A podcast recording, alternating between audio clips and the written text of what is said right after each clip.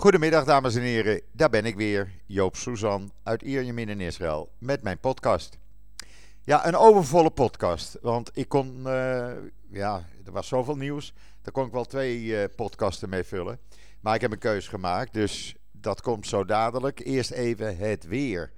Want ja, overdag is het toch heerlijk weer, zo'n 22 graden in Israël.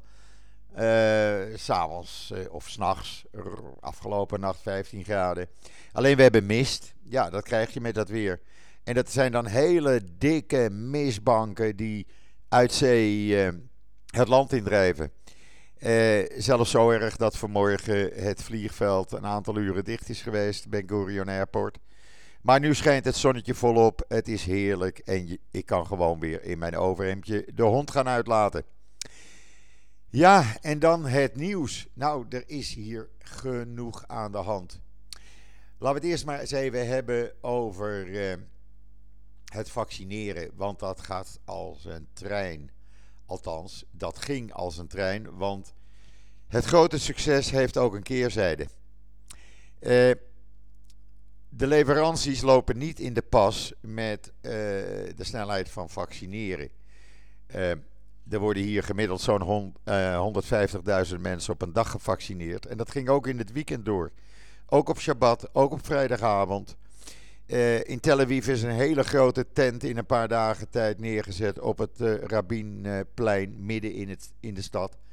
Waar 20 vaccinatielocaties in zijn en iedereen kan zich daar laten fascineren. Uh, voorlopig alleen mensen boven de 60. Maar vanaf volgende week, iedereen die jonger is, uh, kan daar gewoon naartoe zonder afspraak.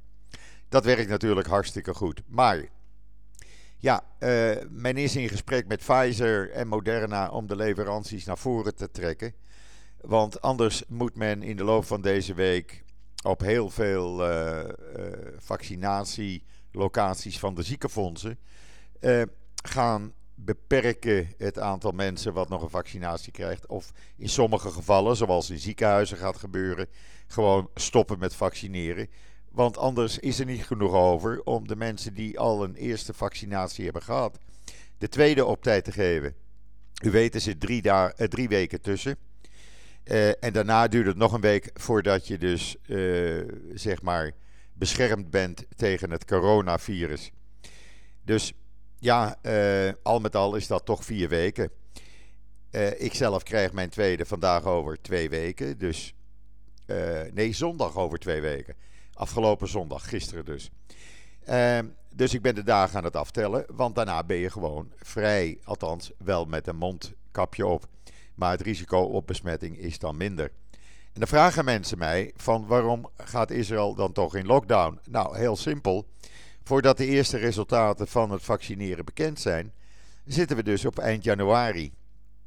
Uh, Israël heeft dus gewoon prioriteit gegeven om zoveel mogelijk mensen al een eerste shot te geven. Maar die moeten ook een tweede shot krijgen. Uh, dus ja, uh, die resultaten zijn pas eind januari op z'n vroegst begint dat merkbaar te worden. Ehm, waarom is Israël zo succesvol? Nou, we hebben daar een artikel over gemaakt vanmorgen op JoodsNL. Uh, het is eigenlijk heel simpel. We hebben hier vier gezondheidsorganisaties. Laten we zeggen, dat kan je beschouwen als wat in Nederland vroeger het ziekenfonds was. Die ziekenfondsen, die gezondheidsorganisaties, houden al tientallen jaren in de computers bij de medische gesteldheid van zijn leden, haar leden. Dat betekent dat van iedereen uh, de hele medische geschiedenis in de computer zit. Men weet dus meteen uh, wie risico loopt, wie geen risico loopt. Daarnaast is het, is het zo dat je kan zien, mensen die een injectie nu hebben gehad met het vaccin van Pfizer, of er bijwerkingen zijn en of die dan door het vaccin komen of niet. Uh, en daarnaast hebben we in iedere wijk uh, is er een kantoor van een ziekenfonds te vinden met artsen en verplegend personeel. Dat betekent als ik mijn griepprik moest halen in september, Nou, dan loop ik naar het bijkantoor toe, waar ik dan de afspraak heb. Dat is een paar honderd meter bij mij vandaan en je krijgt je griepprik. Ze bellen je ook op van Joop, het wordt tijd om je griepprik te halen. En zo ging dat ook met dat vaccin. Ik kreeg een sms'je. jij moet je registreren, want we willen dat jij dat vaccin van Pfizer krijgt. Nou, uh, dat is voor Pfizer natuurlijk hartstikke interessant. Want er zijn maar weinig landen waar het zo goed georganiseerd is. Uh, daarnaast is het zo dat in Israël de meest kritieke soorten zorg gratis zijn. Dat wil zeggen, huisarts, uh, dringende ziekenhuisopname, laboratoriumwerk, vaccinaties. Je hoeft er geen cent voor te betalen. Uh, dat gecombineerd met het feit dat je hele medische geschiedenis in de computer staat, maakt het voor Pfizer natuurlijk uh, ja, uh, een perfect testland, laten we het zo maar zeggen. Om te zien uh, hoe het gaat met het vaccineren. Wat voor reacties mensen krijgen, of ze reacties krijgen. Ik zelf heb geen enkele reactie gehad. Ik weet van een paar mensen die hadden wat hoofdpijn of spierpijn. Ik had alleen een ja, nog geen 24 uur, was het een beetje gevoelig als je erop drukte op de plek van uh, waar die injectie was. Dus men weet alles. En uh, juist doordat Pfizer dit weet, is Israël voor hun, ook al omdat het een relatief klein land is met 9,2 miljoen mensen, natuurlijk een, een prima land waar het goed georganiseerd is. En men dus eventueel kan anticiperen en evalueren wat de vaccinaties doen. Uh, en hoe komt het dan dat Israël zo snel de logistiek heeft opgezet? Want dat is natuurlijk heel snel gegaan, eh, helemaal als je het vergelijkt met Nederland. Ja, Israël is natuurlijk een land wat gewend is om te handelen in noodsituaties. Uh, men weet wat men dan moet doen. En zo ook het vaccineren, dat beschouwt men als een noodsituatie. En men had dat in mum van tijd georganiseerd. En echt, ik vind het uh, een grote pluim waard. Ik neem mijn petje voor al die mensen af die dat gedaan hebben. En dat is dan voor Pfizer weer de reden om te zeggen: Nou, Israël, jij hoeft niet achteraan te sluiten met je kleine aantal bevolkingsaantallen, maar jij staat helemaal vooraan, want je bent hartstikke interessant voor ons. Nou, dat heeft dus als nadeel dat de vaccins. Uh, ja, sneller gebruikt worden. Uh, en dan zijn er ook nog mensen, jongeren bijvoorbeeld, die gaan aan het eind van de dag naar een vaccinatiecentrum. En dan kijken ze of er vaccinaties zijn overgebleven. Want er zijn altijd mensen die niet komen opdagen. En die vaccins die kan je niet lang bewaren. Dus die worden dan ook gevaccineerd. Uh, want anders moet men dat vaccin weggooien. Nou, 1,2 miljoen mensen we hebben een bevolking van 9,2 miljoen. Kinderen eh, meegerekend. Nou, er wordt alleen maar geïnjecteerd. Of gevaccineerd moet ik zeggen. Vanaf 18 jaar. Dus uh, ja, het percentage loopt richting 15% van de mensen die gevaccineerd is. En dat vind ik, uh, ja, ik vind dat fantastisch. Ik vind dat echt helemaal goed. En dat grote vaccinatiecentrum uh, op het Rabinplein ja, dat zijn gewoon twee grote, noem je dat, partytenten die, die je ook wel eens ziet op evenementen. Nou, dat heeft men gewoon ingericht. Er zijn ook plaatsen waar het vaccineren 24 uur per dag doorging. Dus alleen maar goed nieuws. Oh ja, en dan even het volgende. We zijn dit jaar, en de eerste resultaten kunt u al zien, uh, gaan wij publiceren allerlei berichten en de podcast ook van de Israëlische ambassade in Den Haag. Uh, het zijn hele leuke podcasten. De eerste staat sinds 1 januari op JoodsNL. morgen komt er weer een nieuwe podcast die gaat over toerisme. wanneer kunt u weer Israël bezoeken? Wanneer gaat El Al weer reguliere vluchten aanbieden? Etcetera. Allemaal nieuwtjes die u anders zou missen. en die wij rechtstreeks online zetten vanuit de Israëlische ambassade, dan weet u dat ook. Um, ja, wat hebben we dan nog meer? Nou, het was, ondanks dat er minder terreuraanslagen waren, in 2020 toch een druk jaar voor de IDF. ten eerste, er kwamen 107, 176 raketten vanuit Gaza richting Zuid-Israël. 90 daarvan kwamen in open terrein terecht. En 93% van de rest werd, dat zijn zo'n 80 raketten, die werden onderschept door Iron Dome, die dus uh, ja, goed resultaat opleverde. 38 keer werd er geprobeerd de grens tussen Israël en Gaza over te komen. Er werd een terreurtunnel gevonden. En Israël heeft 300 uh, terreurgerelateerde doelen in Gaza geraakt in 2020. In het noorden probeerde Hezbollah tweemaal IDF-soldaten aan te vallen. En dat werd beide keren voorkomen. Uh, dan werden er door de drones van uh, luchtmacht en landmacht 35.000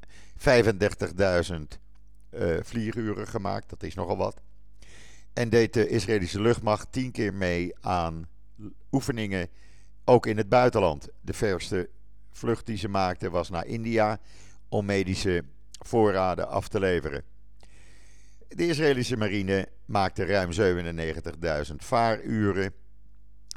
Uh, waarvan het schip dat met uh, raketten is uitgerust 12.000, ruim 12.000 uh, uur gevaren heeft.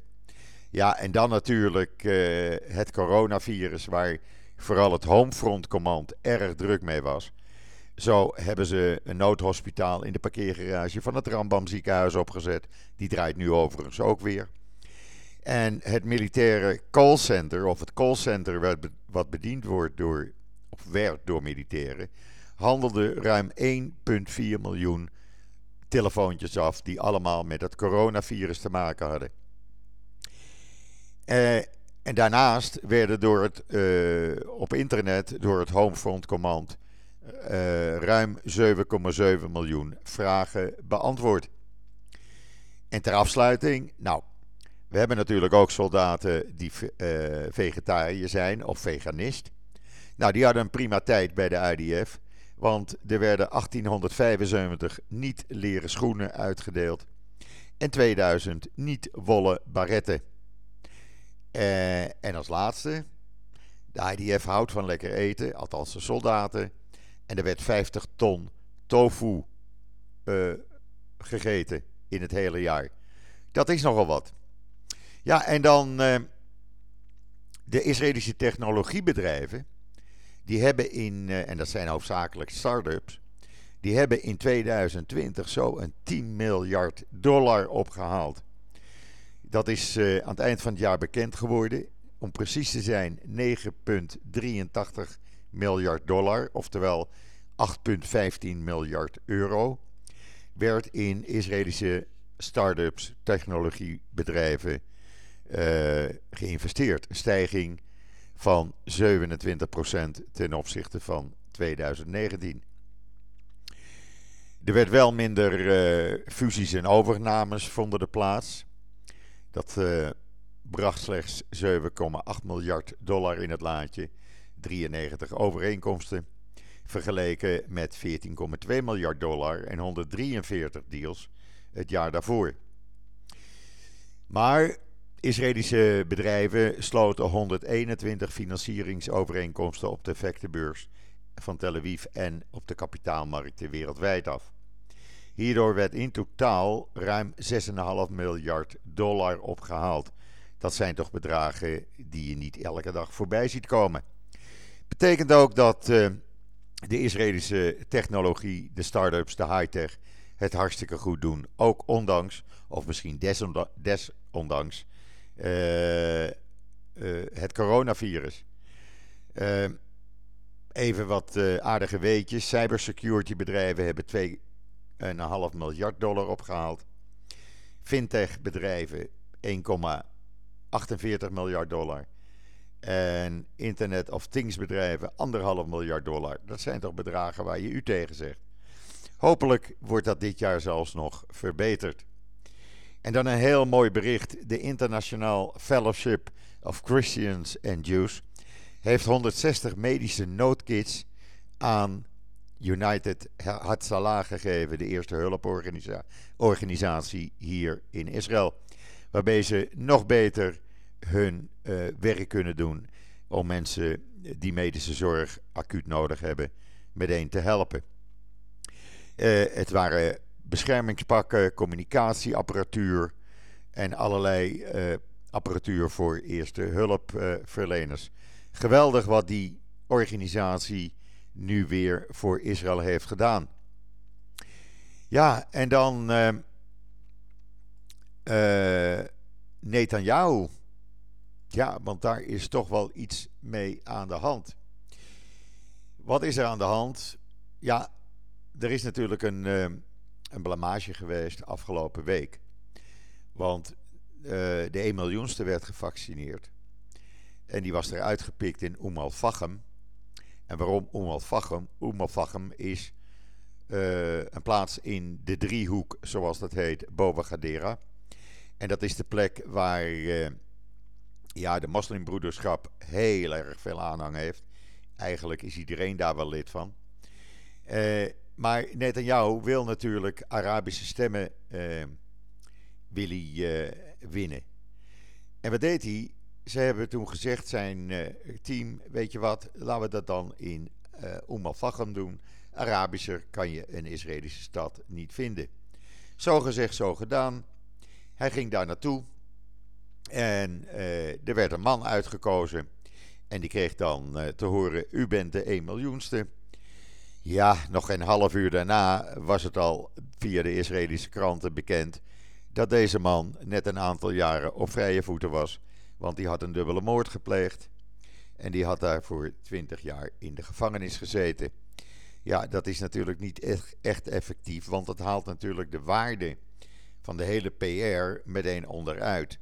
Dus volgens uh, de Hebreeuwse kranten is daarna op vrijdagavond een enorme schreeuwpartij in Balfour Street, waar Netanyahu woont, geweest.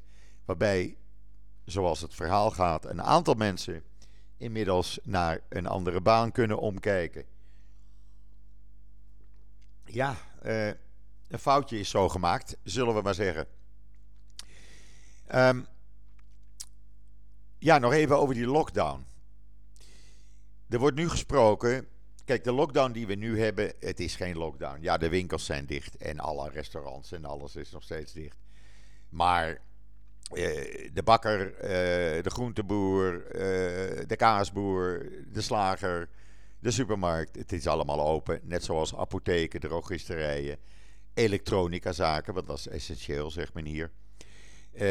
en nog wat van dat soort bedrijven. Ook schoenmakers zijn open. Dus het stelt weinig voor. Ondertussen neemt het aantal besmettingen gewoon enorm toe. We zitten rond de 6000 besmettingen per dag. En dat loopt op, eh, het besmettingspercentage dat zit rond de 6%. Vooral onder de ultra-orthodoxe gemeenschappen en de Arabische gemeenschappen neemt het enorm toe. Daar is het besmettingspercentage ligt daar rond de 15%. Waar het voor geheel Israël slechts 4% is. Kunt u nagaan. Er zijn zelfs wijken, orthodoxe wijken, waar het besmettingspercentage boven de 20% van de bevolking uitkomt.